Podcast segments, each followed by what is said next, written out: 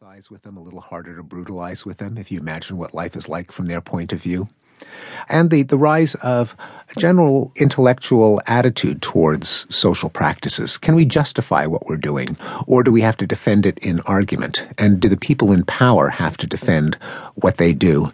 When you start to have widespread literacy, a free press, people will start to question whether slavery can really be justified, or mutilating people as a form of, of uh, punishment, or having public executions. And practice after practice fell when people started to scrutinize them, debate them. The debates caught on. They would embroil people in coffee houses and pubs, and then eventually the politicians who would sign measures uh, into law.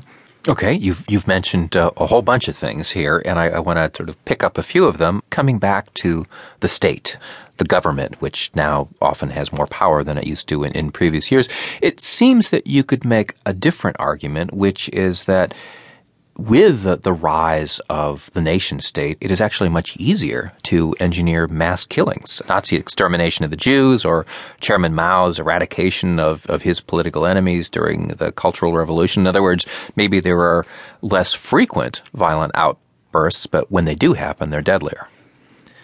Uh, they can be, although it's it's misleading. If you're talking about the effect of government as a whole uh, over the course of history, and there have been thousands of them, to pick the two or three worst ones gives you a misleading picture of the role of government in general compared to anarchy.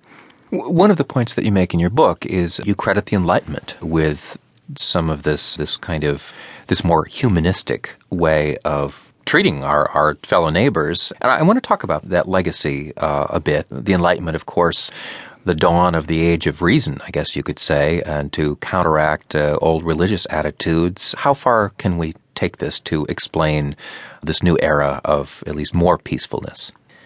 I think it has profound effect. For for one thing, around the time of the Enlightenment, you see a, a, wave of reforms designed to eliminate some of the institutionalized barbaric practices. That's when governments stopped burning people alive or breaking them on the wheel or disemboweling them in public as a form of punishment. Our own Eighth Amendment, with its prohibition of cruel and unusual punishment, is just an example of what happened during that slice of history. The abolition movement, the abolition of slavery, uh, was another gift of the Enlightenment. It used to be legal everywhere in the world. Around the time of the Enlightenment, there was a, a domino of abolitions that eventually swept across the entire globe. Uh, debtors' prisons, blood sports, absolute despots who could kill on a whim. All of those were questioned during the Enlightenment. Cruelty to animals, persecution of homosexuals. They didn't all take effect uh, in the second half of the 18th century. Some of them did, and some of them, the ideas had to bide their time while more destructive ideologies took over. But then they, they reappeared in the 20th century, and the arguments for human rights that we've put into practice very much go back to the time of Kant and Locke and Hume and Adam Smith and the American framers several hundred years ago.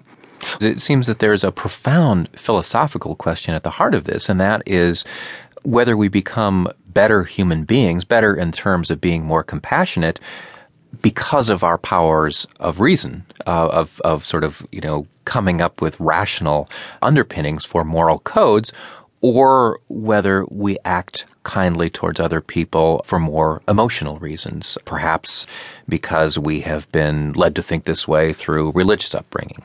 You're right that there is a an interesting back and forth between the head and the heart, if you will.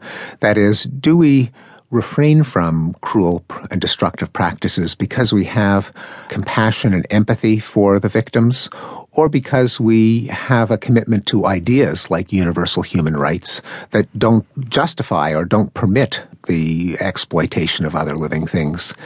It's very hard to know which came first, but I do think they go back and forth and they can reinforce each other. I don't think it can just be empathy because quite frankly, I don't think that anyone can literally feel the pain of everyone else on, on earth. Maybe I'm a bad person, but I just don't spend that many hours of the day imagining what it's like to be a starving person in South Asia or a, uh, a victim of war in, in Africa. On the other hand, I firmly believe that anything that we can do to alleviate hunger and war ought to be implemented. I think that there's no other position can be defended morally, and I'm willing to put it into practice in terms of support for policies charitable donations.